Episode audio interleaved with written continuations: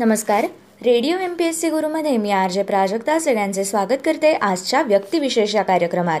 आजचे व्यक्तिविशेष आहे स्वामी रामानंद तीर्थ. स्वामी रामानंद तीर्थ यांचा आज स्मृती दिन मराठवाड्याचे मुक्तिदाते अशी त्यांची ओळख आहे. पण ते केवळ मराठवाड्याचेच नव्हे तर ते संपूर्ण हैदराबाद संस्थानचे मुक्तिदाते होते. त्यांनी हैदराबाद संस्थान केवळ निजामाच्या जाचातून मुक्तच नाही केलं तर नव्या राज्याची दिशा कशी असावी हे देखील त्यांनी दाखवून दिले होते. त्यांनी अनेक नेते घडवले. गोविंदभाई श्रॉफ बाबासाहेब परांजपे अक्रू वाघमारे अनंत भालेराव गंबरराव बिंदू या नेत्यांचं नेतृत्व त्यांनी केलं होतं. इतकंच नव्हे तर भारताचे माजी पंतप्रधान पी व्ही नरसिंहराव हे देखील त्यांचेच शिष्य होते.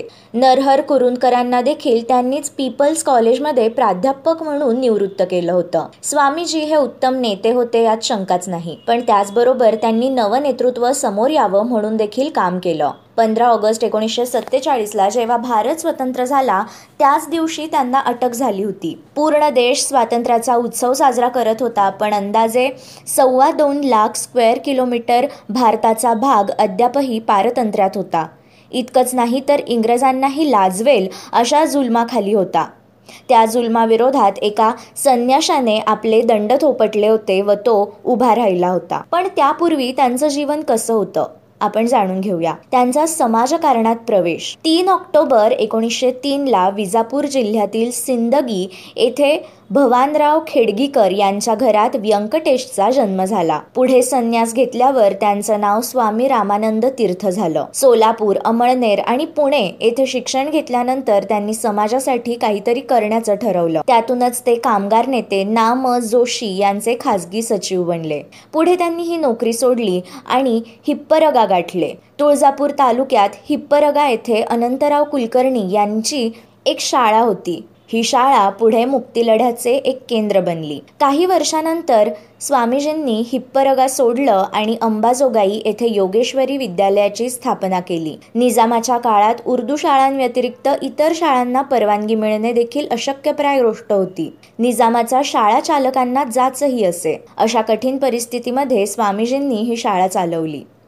हे सर्व करत असताना त्यांच्या डोक्यात स्वातंत्र्याचा विचार घोळत होता. पण त्यासाठी योग्य संधी सापडत नव्हती. एकोणीसशे सदतीस साली परतूर येथे स्वातंत्र्याची आस असणाऱ्या लोकांचं संमेलन भरलं. या संमेलनाला महाराष्ट्र परिषद असं म्हटलं गेलं. याच ठिकाणी त्यांची ओळख गोविंदभाई श्रॉफ यांच्याशी झाली. दुसऱ्या वर्षी लातूर येथे महाराष्ट्र परिषदेचं अधिवेशन झालं. त्यामध्ये ते सरचिटणीस झाले.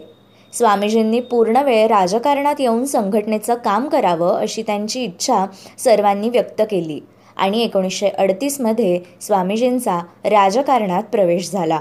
देशात काँग्रेसची स्थापना होऊन पन्नास वर्ष उलटली होती पण हैदराबाद संस्थांमध्ये काँग्रेसला परवानगी नव्हती. स्टेट काँग्रेसची स्थापना झाली असं घोषित करून सत्याग्रह करू अशी योजना स्वामीजी आणि त्यांच्या सहकार्यांनी केली होती.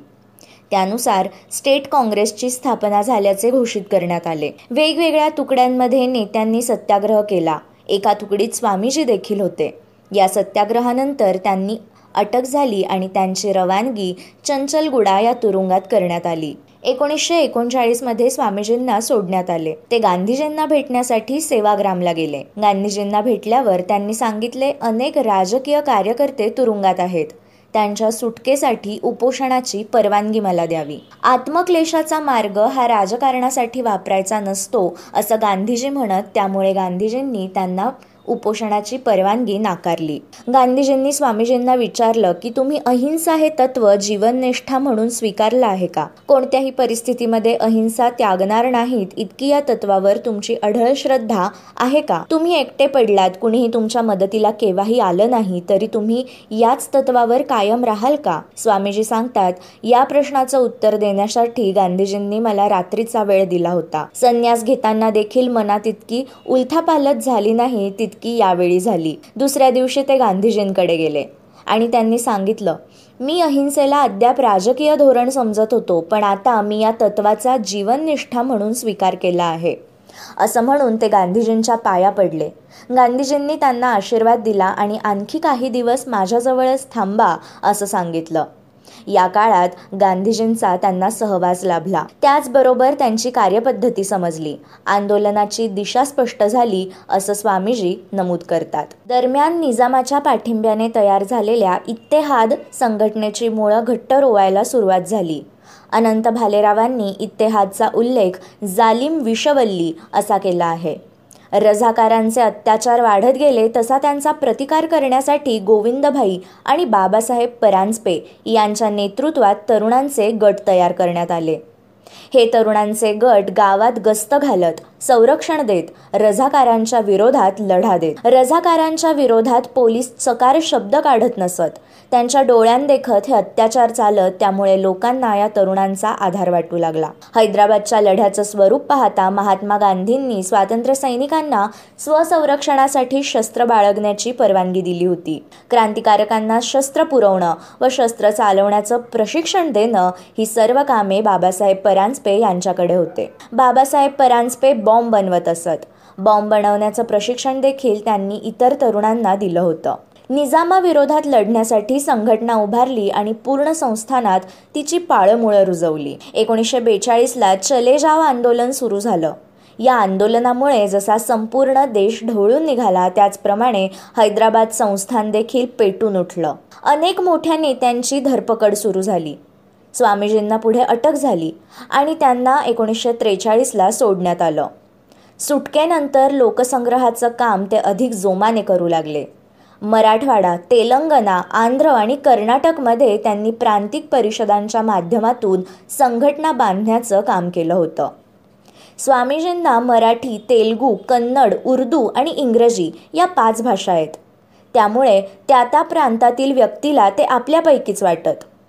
उर्दू आणि इंग्रजीवर प्रभुत्व असण्याचा त्यांना फायदा वाटाघाटीवेळी झाला. स्वामीजी अतिशय नम्रपणे मुद्देसूदपणे आणि ठामपणे आपली भूमिका मांडू शकत असं अनंत भालेराव यांनी स्वामी रामानंद तीर्थ या चरित्रात म्हटलं आहे. त्या ज्या निजामाविरोधात ते राजकारण करत होते तो देखील काही साधासुधा नव्हता. आपली सत्ता टिकवण्यासाठी वाटेल त्या स्तराला जाऊन तो काम करू शकत होता. रजाकारांच्या संघटनेला खतपाणी देण्याचं काम निजामाने केलं. या संघटनेचा प्रमुख हा कासिम रिझवी होता. इंग्रजांच्या समाधानासाठी निजामाने मंत्रिमंडळ तयार केलं होतं. पण कुणालाच कोणत्याही विभागाची पूर्ण माहिती नव्हती. त्यामुळे तो मंत्र्यांचे विभाग सतत बदलत असत. स्वतःच्याच पंतप्रधानाविरोधात कटकारस्थान करत असे. निजामाला आधी सार्वभौम राज्य हवं होतं. ते जमलं नाही तर पाकिस्तानमध्ये त्याला जायचं होतं. आणि ते जमलं नाही म्हणून तो भारत सरकारसमोर झुकला. पण शेवटपर्यंत त्याच्या सत्तेचा मोह सुटला नाही. निजामाच्या मनात असुरक्षिततेची भावना होती त्यातूनच त्याने स्टेट काँग्रेसवरील बंदी उठवली नव्हती. स्वामीजी आणि त्याच्या सहकाऱ्यांच्या मुत्सेद्दीगिरीसमोर त्याला हात टेकवावे लागले आणि जुलै एकोणीसशे शेहेचाळीस म्हणजेच आठ वर्षांनंतर ही बंदी उठली. जसं जसं भारताचं स्वातंत्र्य जवळ येऊ लागलं तसं निजामाचे डावपेच आणखी तीव्र झाले. देशातले बहुतेक संस्थानिक भारतात सामील झाले होते. या संस्थानिकांचं एक मंडळ होतं. त्या मंडळाला नरेंद्र मंडळ म्हणत. निजाम स्वतःला त्यांच्यापैकी एक मानत नसे. आपण भारत सरकार किंवा ब्रिटनप्रमाणे सार्वभौम राहू अशी त्याची कल्पना होती.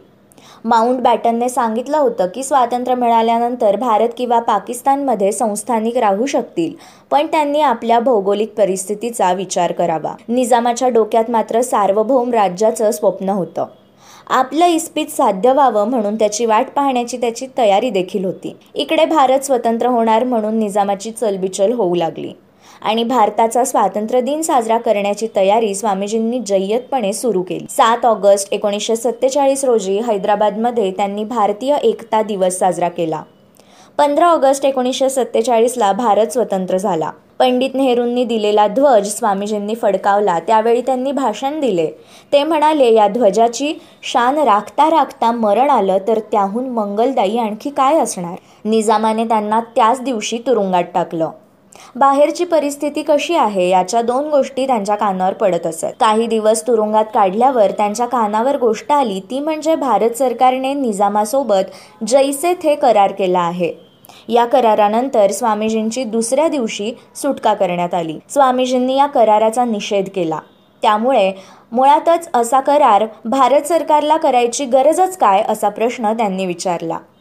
या करारानंतर निजामाने नावापुरते वीस सत्याग्रही सोडले आहेत पण अद्याप तुरुंगात असलेल्या वीस हजार सत्याग्रहींचं काय असा प्रश्न त्यांनी विचारला. तुरुंगातून बाहेर आल्यावर त्यांनी राज्याच्या सीमावर्ती भागात दौरे केले. सर्व दौरे आटोपल्यावर ते सव्वीस जानेवारी एकोणीसशे अठ्ठेचाळीसला संस्थानात आले. त्यांना त्याच वेळी अटक करण्यात आली. रझाकारांच्या अत्याचारांना सीमा उरली नव्हती. शेवटी भारत सरकारनं पोलीस ॲक्शन घेण्याचं ठरवलं. तत्कालीन गृहमंत्री सरदार वल्लभभाई पटेल यांच्या नेतृत्वात पोलीस ॲक्शन झाली. तेरा सप्टेंबर रोजी भारतीय सैन्य संस्थानात आलं आणि सतरा सप्टेंबर रोजी निजामाच्या सैन्यानं रजाकारांनी त्यांच्यासमोर नांगी टाकली. सतरा सप्टेंबर एकोणीसशे अठ्ठेचाळीस रोजी हैदराबाद संस्थान मुक्त झालं. त्यानंतर स्वामीजींना सोडण्यात आलं. तुरुंगातून सुटल्यानंतर स्वामीजींसमोर अनेक प्रश्न होते. त्यापैकी सर्वात महत्त्वाचा म्हणजे राज्याची घडी नीट बसवणं. हिंदू मुस्लिम दंगे उसळू न देणं. संस्थानातील शेतकऱ्यांचे प्रश्न मार्गी लावणं ही ध्येय त्यांच्यासमोर होती. त्यासाठी ते प्रयत्नरत राहिले. निजाम हा मुस्लिम होता. त्याची सेना आणि रझाकार हे देखील मुस्लिम होते. पण स्वातंत्र्यानंतर दंगली उसळू नये याची पूर्ण खबरदारी स्वामीजींनी घेतली होती. ते आपल्या आठवणींच्या पुस्तकात म्हणतात परिस्थितीवश इथल्या मुस्लिम बांधवांना आमच्याबरोबर निजामाविरोधात लढता आलं नसेल. पण संस्थानातले बहुसंख्य मुस्लिम हे आमच्या विचारसरणीला अनुकूल होते. स्वामीजींच्या या विचारांचा प्रभाव बहुसंख्य नेत्यांवर असल्यामुळे संस्थानात हिंदू मुस्लिम सलोखा निर्माण झाला.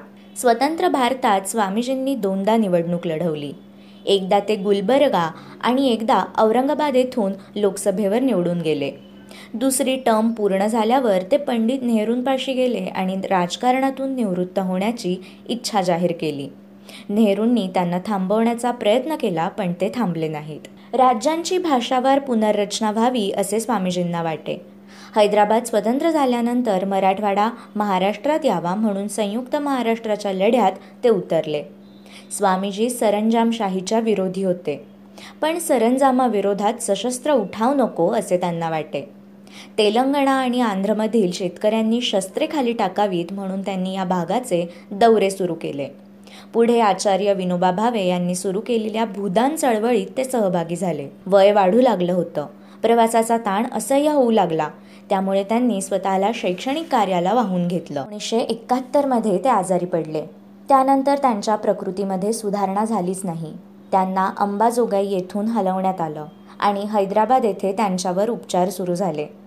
पण त्यांच्या प्रकृतीत सुधारणा झाली नाही.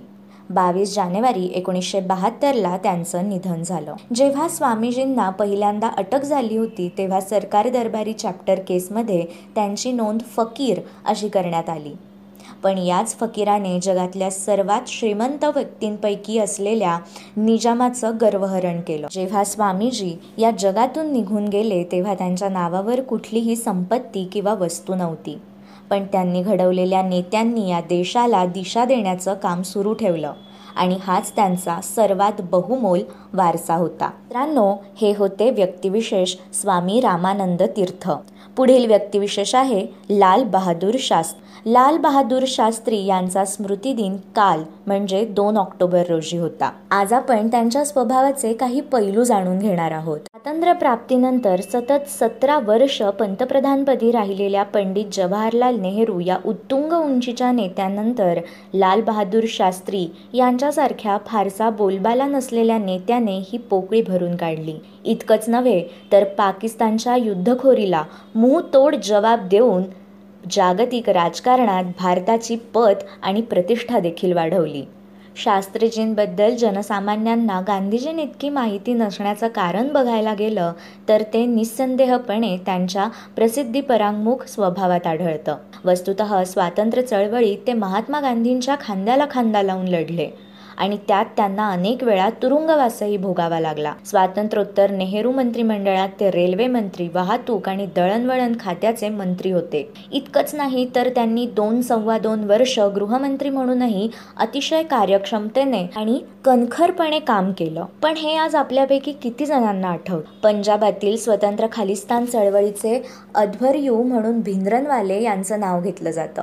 तर या चळवळीच्या कित्येक वर्षाआधी पंडित नेहरूंच्या हयातीत पंजाबातील त्यावेळचे नेते मास्टर तारासिंग यांनी भिंद्रानवाले यांच्याच धर्तीवर स्वतंत्र पंजाबी सुभाची निर्मिती आणि यासाठी मोठं आंदोलन छेडलं होतं. भिंद्रानवाले यांच्या चळवळीप्रमाणे ते फारसं रक्तलांछित नव्हतं हे खरं पण त्यात राष्ट्रापासून फुटण्याचीच बीजं रोवली होती. मास्टर तारासिंग हे शीख समाजातील एक बऱ्यापैकी लोकप्रिय नेतृत्व होतं. आणि त्यांना स्वतंत्र पंजाबी सुभ्याच्या मागणीच्या समर्थनार्थ शीख समुदायातील काहींचा उघड तर काहींचा छुपा पाठिंबा होता. अशा परिस्थितीत मास्टर तारासिंग यांनी आमरण उपोषण आरंभलं आणि ते दीर्घकाळ चालू राहिलं. त्यांनी उपोषण मागे घ्यावं म्हणून अनेक प्रयत्न झाले पण त्यामुळे ते अधिकच ताठर बनले. त्यामुळे चिंताक्रांत परिस्थिती उद्भवली. तरी त्यावेळी गृहमंत्री असलेल्या शास्त्रीजींनी अतिशय कणखरपणे भूमिका घेऊन स्वतंत्र पंजाबी सुभा या आंदोलनाला मुळीच भीक घातली नाही. हळूहळू हे आंदोलन अस्तंगत पावलं. अशाच प्रकारची स्वतंत्र द्रविड स्थानची मागणी दक्षिणेतील द्रुमुक पक्षाने करून त्यासाठी चळवळही सुरू केली होती. काही काळाने तर ही चळवळ चांगलीच फोफावली. तथापि शास्त्रीजींनी ही देशद्रोही मागणीही फेटाळून लावली. अण्णादुराईसारख्या नेत्यांना तर त्यांनी बजावलं की या देशापासून फुटून निघण्याचे कोणाचेही मनसुबे यशस्वी होऊ दिले जाणार नाहीत. शास्त्रीजींच्या स्वभावात जसा कणखरपणा होता तसाच कमालीचा मुत्सद्दीपणाही होता. काँग्रेस पक्षात त्यावेळी अनेक अव्वल दर्जाचे नेते राजकारणी आणि महत्वाकांक्षी नेते होते. आणि त्यातील काही जण नेहरूंनाही डोई जड होत असत. तेव्हा काँग्रेस संघटना बळकट करण्याची आवश्यकता आहे असे कारण देऊन त्यासाठी मंत्रिमंडळातील सदस्यांनी राजीनामे द्यावेत आणि स्वतःला पक्ष कार्याला वाहून घ्यावे असा ठराव काँग्रेस कार्यकारिणीने संमत केला. कामराज योजना म्हणून त्यावेळी ओळखल्या गेलेल्या या खेळीमुळे अनेक ज्येष्ठ नेत्यांनी आपल्या पदाचे राजीनामे दिले. त्यामुळे सत्ताकारणात नेहरूंना होणारा अंतर्गत विरोध बऱ्याच प्रमाणात मावळला. आश्चर्य वाटेल पण या कामराज योजनेचे पडद्यामागचे खरे शिल्पकार होते स्वतः लाल बहादूर शास्त्री. योजनेनुसार त्यावेळी शास्त्रीजींनीही राजीनामा दिला होता. पण थोड्याच काळाने पंडित नेहरूंनी त्यांना पुन्हा मंत्रिमंडळात घेतलं. दक्षिणेकडील राज्यात हिंदी भाषेचा वापर करण्याच्या विरोधात चाललेली प्रचंड मोठी चळवळ शास्त्रीजींनी थंड डोक्याने शमवली. दक्षिणेकडील राज्यांना राज्यकारभारात इतर व्यवहारात हिंदी भाषेचा वापर नको होता. त्यांना इंग्रजीच हवी होती.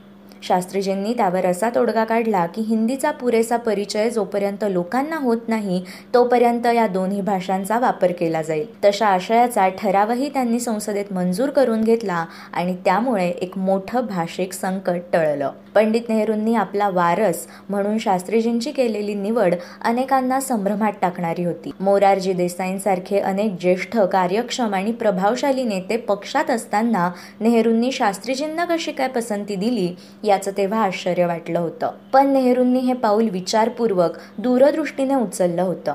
हे नंतरच्या घटनांनी स्पष्ट केलं. शास्त्रीजींचं स्वातंत्र्य चळवळीतील योगदान त्याग स्वातंत्र्यप्राप्तीनंतरच्या काळातील विविध खात्यांच्या मंत्रिपदांची त्यांची यशस्वी कारकीर्द त्यांच्या स्वभावातील संयमित कणखरता आणि लवचिकता साधी जीवनशैली प्रामाणिकपणा आणि निरपवाद चारित्र्य.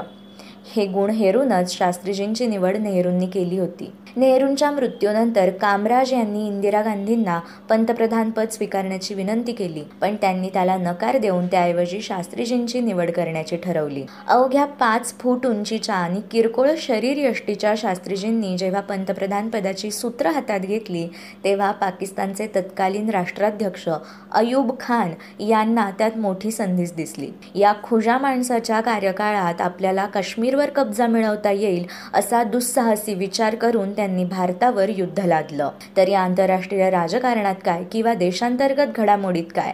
ज्यांनी ज्यांनी शास्त्रीजींना कमी लेखलं त्यांचा त्यांचा भ्रमनिरास झाल्याचंच आपल्याला दिसून येतं. एकोणीसशे पासष्ट सालच्या युद्धात मानहानिकारक पराभव करून पाकिस्तानच्या साहसवादाला शास्त्रीजींनी सडेतोड उत्तर दिलं. तरी भारत हे युद्धकोर साम्राज्यवादी राष्ट्र नसून शांततापूर्ण सहजीवनाचं तत्व अंगीकारणा देश असल्याचा संदेश ताशकंद करारावर सही करून शास्त्रीजींनी साऱ्या जगाला दिला. हा करार होण्यापूर्वी शास्त्रीजी आणि अयूब खान यांच्यात जवळजवळ आठवडाभर वाटाघाटी चालू होत्या. करारात काश्मीरमध्ये सार्वमत घेण्याचं कलम अंतर्भूत करावं असा धोषा अयुब खान यांनी लावून धरला होता. त्यावर शास्त्रीजींनी त्याला ठामपणे नकार दिला आणि आपल्या अटींवर अयुब खान यांना करारा सही करण्यास भाग पाडलं. कराराची शाई वाळते न वाळते तोच त्यांना हृदयविकाराचा तीव्र झटका आला. औषधोपचार करायला त्यांना मुळीच अवसर मिळाला नाही. शास्त्रीजींचे व्यक्तिगत डॉक्टर आणि रशियन डॉक्टरांची प्रयत्नांची पराकाष्ठा करूनही शास्त्रीजींचे प्राण वाचू शकले नाही. भारताचे तत्कालीन संरक्षण मंत्री यशवंतराव चव्हाण परराष्ट्र मंत्री स्वर्णसिंग हेही त्यावेळी तेथे उपस्थित होते. नंतर शास्त्रीजींच्या मृत्यूबाबत शंका कुशंका व्यक्त करण्यात आल्या आणि आज अर्धशतकानंतरही त्यात खंड पडलेला नाही. शास्त्रीजी संवेदनशील होते. ताशकंद करार झाल्यानंतर त्या करारातील अटींबद्दल भारतीय जनतेची काय प्रतिक्रिया आहे असं त्यांनी जवळच्या काही नेत्यांना विचारलं देखील होतं. यावरून लक्षात येतं की शास्त्रीजींना अंतिम काळापर्यंत भारतीयांची आणि भारताचीच चिंता लागून राहिली होती. जनतेला प्रेरणा देण्यासाठी देशातील सर्वोच्च नेते काही वेळा अनेक घोषणा देतात. काही काळ त्यांना लोकप्रियताही मिळत पण जय जवान जय किसान हे शास्त्रीजींचं घोषवाक्य भारतीय जनतेच्या हृदय सिंहासनावर कायमचं कोरलं गेलं आहे. शास्त्रीजींच्या वैभवशाली देशकार्याचा गौरव देशाने त्यांना भारतरत्न किताब देऊन केला पण त्यामुळे त्या किताबाचंच वैभव वाढलं आहे. फार आग्रह केल्यानंतर वरदक्षिणा म्हणून फक्त चरखा मागणारे लालबहादूर शास्त्रींसारखे नेते आजही अगदीच विराळे. परिवहन मंत्री असताना भारतातील पहिला महिला कंडक्टरची नेमणूक शास्त्रीजींनी केली होती. पंतप्रधान असताना खासगी कामासाठी सरकारी गाडी वापरल्यावर त्याचे लगेच पैसे सरकारी तिजोरीत शास्त्रीजी जमा करत असत. मृत्यूनंतर त्यांच्या नावावर घर जमीन मालमत्ता असे काहीच नव्हते. फक्त होते ते फियाट घेण्यासाठी घेतलेले कर्ज. आणि बँकेने ते कर्ज शास्त्रीजींच्या पश्चात रितसरपणे त्यांच्या पत्नीकडून वसूल केले होते. महात्मा गांधीजींच्या जयंतीच्या गदारोळात त्यांचा हा कर्मयोगी शिष्य नेहमीच झाकोळला जातो. पण असे साध्या निग्रही मृदू स्वभावाचे पण कर्तव्य कठोर वृत्तीचे सगळ्यात कमी कालावधीत मोठा प्रभाव टाकणारे आपले दुसरे पंतप्रधान लाल बहादूर शास्त्रीजी हे कायम भारतीयांच्या स्मरणात राहो. हे होते आजचे व्यक्तिविशेष लाल बहादूर शास्त्री. मित्रांनो आमचा व्यक्तिविशेष हा कार्यक्रम तुम्हाला कसा वाटला याबद्दल जरूर तुमचा फीडबॅक कळवा. त्यासाठी आमचा व्हॉट्सॲप नंबर आहे eight six nine eight eight six nine eight eight zero अर्थात शहाऐंशी अठ्ठ्याण्णव शहाऐंशी अठ्ठ्याण्णव ऐंशी. अशाच माहितीपूर्ण आणि अभ्यासपूर्ण सदरांसकट आपण लवकरच भेटूया. तोपर्यंत ऐकत रहा radio M P S C Guru spreading the knowledge powered by Spectrum Academy नमस्कार मी RJ Priya radio M P S C Guru spreading the knowledge powered by Spectrum अकॅडमीमध्ये तुम्हा सर्वांचं व्यक्तिविशेष या सत्रात मनापासून स्वागत करते. विद्यार्थी मित्रांनो व्यक्तिविशेष या सत्रात आपण सामाजिक कला क्रीडा विज्ञान तंत्रज्ञान अर्थशास्त्र पर्यावरण चित्रकला साहित्य अशा सगळ्याच क्षेत्रात ज्या व्यक्तींनी उल्लेखनीय अशी कामगिरी केलेली आहे त्यांच्याविषयीची माहिती जाणून घेत असतो. अशा काही व्यक्तींचा प्रवास जो अगदी असामान्य आहे. चला तर मग आजच्या दिवशी आपण जाणून घेऊया एका असामान्य व्यक्तीची जीवनगाथा ज्यांचं नाव आहे चंद्रशेखर आझाद. तेवीस जुलै एकोणीसशे सहा रोजी चंद्रशेखर आझाद यांचा जन्म झाला होता. त्याच निमित्ताने आज आपण व्यक्तिविशेष या सत्रात त्यांच्याविषयीची सविस्तर माहिती जाणून घेणार आहोत. मित्रांनो शक्तिशाली व्यक्तिमत्वांचा विचार मनात येताच सर्वप्रथम आपल्या डोळ्यांसमोर नाव येतं. ते म्हणजे चंद्रशेखर आझाद यांचं. चंद्रशेखर आझाद एक महान युवा क्रांतिकारी ज्यांनी भारताच्या रक्षणाकरता आपल्या प्राणांची आहुती दिली. चंद्रशेखर आझाद आपल्या देशाचे वीर सुपुत्र होते. आपल्या पराक्रमाची आणि शौर्याची गाथा त्यांनी स्वतः लिहिली आहे. आपल्या मातृभूमीची दुर्दशा पाहून जर तुमचं रक्त सळसळत नसेल तर ते रक्त नव्हे पाणी आहे. अगदी बालवयातच चंद्रशेखर आझाद यांच्यात देशभक्तीची भावना ओतप्रोत भरलेली होती. भारताच्या स्वातंत्र्यात त्यांचे अमूल्य योगदान आहे. क्रांतिकारकांचे स्मरण जेव्हाही केले जाते तेव्हा सर्वप्रथम चंद्रशेखर आझाद यांचं स्मरण होतं. ते म्हणायचे मी आपल्या अखेरच्या श्वासापर्यंत देशासाठी शत्रूशी लढत राहील. मरेपर्यंत इंग्रजांच्या हाती न लागण्याची त्यांनी शपथ घेतली होती आणि ती त्यांनी पाळली देखील. ते आपल्या नावाप्रमाणे शेवटपर्यंत आझाद राहिले आणि देशाकरता प्राणांची आहुती दिली. चंद्रशेखर आझाद हे एक महान क्रांतिकारी होते. आपल्यातील देशभक्तीची भावना आणि अद्वितीय साहसाने त्यांनी स्वातंत्र्य संग्रामात महत्त्वपूर्ण भूमिका पार पडली आणि अनेक लोकांना या आंदोलनात सहभागी होण्याकरता प्रेरित केले. मातृभूमीच्या या महान सुपुत्राने आपल्यातील शौर्याच्या बळावर काकोरी ट्रेन लुटली आणि व्हॉइस रॉयच्या ट्रेनला उडवण्याचा प्रयत्न देखील केला. इतकेच नव्हे तर महान क्रांतिकारी लाला लजपत राय यांच्या मृत्यूचा सूड घेण्यासाठी सॉन्डर्स या इंग्रज अधिकाऱ्यावर गोळ्या झाडल्या. शिवाय भगतसिंग सुखदेव आणि राजगुरू यांच्यासमवेत हिंदुस्थान हिंदुस्तान समाजवादी प्रजातंत्र सभेची स्थापना केली.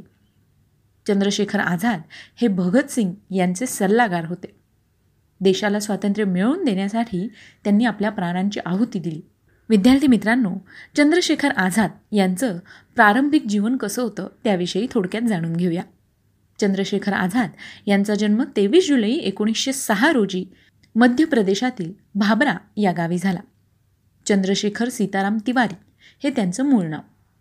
त्यांचे वडील अत्यंत प्रामाणिक स्वाभिमानी आणि दयाळू वृत्तीचे होते. दुष्काळ पडल्याने आपले बदरका हे मूळ गाव सोडून ते आपल्या कुटुंबासह भाबरा या गावी स्थायिक झाले. बालपणापासून विद्रोही स्वभावाच्या चंद्रशेखर आझाद यांचं मन अभ्यासात रमलं नाही. खेळणं मात्र त्यांना फार आवडे. त्यांना आणि त्यांचा भाऊ सुखदेव याला शिकवण्याकरता त्यांच्या वडिलांचे मित्र मनोहरलाल त्रिवेदी घरी येत असे. आझाद यांच्या आईला त्यांना संस्कृतचा विद्वान बनवण्याची इच्छा होती. त्यामुळे आझाद यांना संस्कृत शिकण्यासाठी वाराणसी येथील काशी विद्यापीठात पाठवण्यात आलं.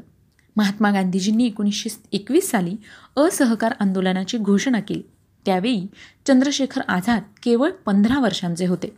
अगदी तेव्हापासून त्यांच्या देशभक्तीची भावना उचंबळत असल्याने ते गांधीजींच्या असहकार आंदोलनात सहभागी झाले. परिणामी त्यांना कैद करण्यात आले. न्यायालयात न्यायाधीशांनी नाव विचारल्यावर त्यांनी आझाद असे सांगितले. आणि वडिलांचं नाव स्वतंत्र आणि निवासस्थान तुरुंग असं सांगितलं. आझादच्या उत्तराने न्यायाधीश संतापले आणि त्यांनी पंधरा फटक्यांची शिक्षा सुनावली. आपल्या निश्चयावर ठाम राहणाऱ्या आझाद यांनी शिक्षा सहन केली आणि प्रत्येक फटक्यानिशी भारत माता की जयचा नारा दिला. या घटनेनंतर पंडित चंद्रशेखर तिवारी आझाद या नावाने प्रसिद्ध झाले. मग मित्रांनो चंद्रशेखर आझाद यांचं स्वातंत्र्य संग्रामातील कार्य हे खूप महत्त्वाचं आहे. त्याविषयी जाणून घेऊया. एकोणीसशे बावीस साली महात्मा गांधीजींनी आझाद यांना असहकार चळवळीतून काढून टाकले. त्याचे आझाद यांना फार वाईट वाटले. त्यांनी गुलामगिरीत असलेल्या भारताला स्वतंत्र करण्याची शपथ घेतली होती. पुढे त्यांची भेट हिंदुस्तान रिपब्लिकन असोसिएशनचे संस्थापक रामप्रसाद बिस्मिल्ल यांच्याशी झाली. हिंदुस्तान रिपब्लिकन असोसिएशन ही एक क्रांतिकारी संस्था होती. यात सर्वांचा अधिकार समान होता आणि कुणाशीही भेदभाव केला जात नसल्याने या गोष्टीमुळे आझाद फार प्रभावित झाले. चंद्रशेखर आझाद यांच्या नेतृत्वात या संस्थेने इंग्रजांच्या तिजोऱ्या लुटून संस्थेकरता निधी गोळा केला. एकोणीसशे पंचवीस साली चंद्रशेखर आझाद यांनी तडीस नेलेल्या काकोरी कांडाची इतिहासात सुवर्ण अक्षरांनी नोंद झाली. संस्थेच्या एकूण दहा सदस्यांनी इंग्रजांचा खजिना जात असलेल्या काकोरी ट्रेनला लुटून इंग्रजांपुढे तगडे आव्हान उभे केले होते. आणि या प्रकरणात चंद्रशेखर आझाद यांचा महत्त्वपूर्ण वाटा होता. याशिवाय महान क्रांतिकारी रामप्रसाद बिस्मिल अशफाक उल्ला खा राजेंद्रनाथ लहरी ठाकूर रोशनसिंह यांना या प्रकरणात फाशीची शिक्षा देखील सुनावण्यात आली होती. चंद्रशेखर आझाद यांच्यापुढे पुन्हा नव्याने संस्थेला उभारी देण्याचे आव्हान उभे राहिले. ओजस्वी विद्रोही आणि तापट स्वभावाचे चंद्रशेखर आझाद इंग्रजांच्या हातावर तुरी देऊन दिल्लीला निघून गेले. त्या ठिकाणी त्यांनी क्रांतिकारकांची एक सभा आयोजित केली आणि याच ठिकाणी त्यांची भगतसिंग यांच्याशी भेट झाली. हिंदुस्तान सोशलिस्ट रिपब्लिकन असोसिएशनने पुन्हा एकदा क्रांतिकारी आणि गुन्हेगारी मार्गांचा अवलंब केल्याने इंग्रज चंद्रशेखर आझाद यांच्या मागावर होते. आझाद यांनी लाला लजपतराय यांच्या हत्येचा सूड घेण्यासाठी एकोणीसशे अठ्ठावीस साली सॉन्डर्स यांची हत्या केली. चंद्रशेखर आझाद म्हणायचे संघर्षाच्या मार्गावर हिंसा ही मोठी गोष्ट नाही. पुढे इंग्रजांच्या असेंब्लीत बॉम्ब फोडण्याच्या घटनेत चंद्रशेखर आझाद यांनी भगतसिंग यांना पुरेपूर मदत केली. भगतसिंग यांना अटक झाल्यानंतर त्यांना सोडवण्यासाठी देखील आझाद यांनी भरपूर प्रयत्न केले परंतु इंग्रजांच्या सैन्यबलापुढे त्यांचा नाईलाज झाला. आणि नेहमीप्रमाणे इंग्रजांना चकमा देण्यात ते मात्र यशस्वी ठरले. भगतसिंग यांना सोडवण्यासाठी त्यांनी महात्मा गांधींना एक पत्र देखील लिहिले होते. या पत्रात त्यांनी असं म्हटलं होतं की तुम्ही इंग्रजांवर भगतसिंग यांना सोडण्यासाठी दबाव टाका. पण गांधीजींनी त्यावेळेला त्यांनी लिहिलेलं पत्र फेटाळून लावलं. यानंतर अलाहाबाद या ठिकाणी अल्फ्रेड पार्कमध्ये एक घटना घडली. इंग्रजांनी भगतसिंग राजगुरू आणि सुखदेव यांना फाशीची शिक्षा सुनावली होती. दुसरीकडे चंद्रशेखर आझाद ही शिक्षा कमी करून जन्मठेप व्हावी याकरता खूप प्रयत्न करत होते आणि त्यासाठी ते अलाहाबादला आले होते. परंतु याचा सुगावा इंग्रजांना लागल्याने त्यांनी अल्फ्रेड पार्कमध्ये चारही बाजूंनी चंद्रशेखर आझाद यांना घेरले. दोन्ही बाजूंनी चकमक आणि गोळीबार सुरू झाला. एक क्षण असा आला की आझाद यांच्या बंदुकीत केवळ एक गोळी उरली होती. त्यांना परिस्थितीचा अंदाज आला होता. त्यामुळे इंग्रजांच्या हातून मरण्यापेक्षा त्यांनी स्वतःवर गोळी झाडणे पसंत केले आणि अशा तऱ्हेने भारतमातेचा वीर सुपुत्र अमर झाला. त्यांची अमरगाथा इतिहासांच्या पानांमध्ये सुवर्ण अक्षरांनी कोरल्या गेली आहे. मित्रांनो आज चंद्रशेखर आझाद यांचा जन्मदिवस आहे. त्याच निमित्ताने आपण त्यांची जीवनगाथा आजच्या व्यक्तिविशेष या सत्रात ऐकली. जाता जाता या महान क्रांतिकारकाला radio M P S C गुरुचा प्रणाम. जाता जाता मी इतकंच म्हणेन आओ झुककर सलाम करे उनको जिनके हिस्से में ये मुकाम आता है. खुश नसीब होते हैं वो लोग जिनका लहू इस देश के काम आता है.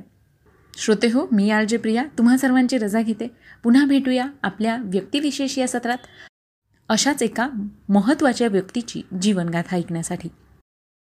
आणि हो महत्त्वाचं म्हणजे तुम्ही आमचं व्यक्तिविशेष हे सत्र स्पॉटीफाय म्युझिक ॲप अँकर एफ एम गुगल पॉडकास्ट किंवा मग रेडिओ पब्लिकवर देखील ऐकू शकता. मित्रांनो आमचं स्पेक्ट्रम अकॅडमी आणि radio M P S C Guru हे फेसबुक आणि इंस्टाग्राम पेजेस लाईक फॉलो आणि शेअर करायला विसरू नका. सोबतच तुमचे फीडबॅक ऑडिओ किंवा टेक्स्ट मेसेज या स्वरूपात आम्हाला तुम्ही पाठवू शकता आणि याबरोबरच तुम्ही आम्हाला तुमचे सजेशनसुद्धा पाठवा. त्यासाठीचा आमचा व्हॉट्सअप क्रमांक आहे शहाऐंशी अठ्ठ्याण्णव शहाऐंशी अठ्ठ्याण्णव ऐंशी. म्हणजेच 8698 869880. Stay tuned to Radio MPSC Guru spreading the knowledge powered by Spectrum Academy.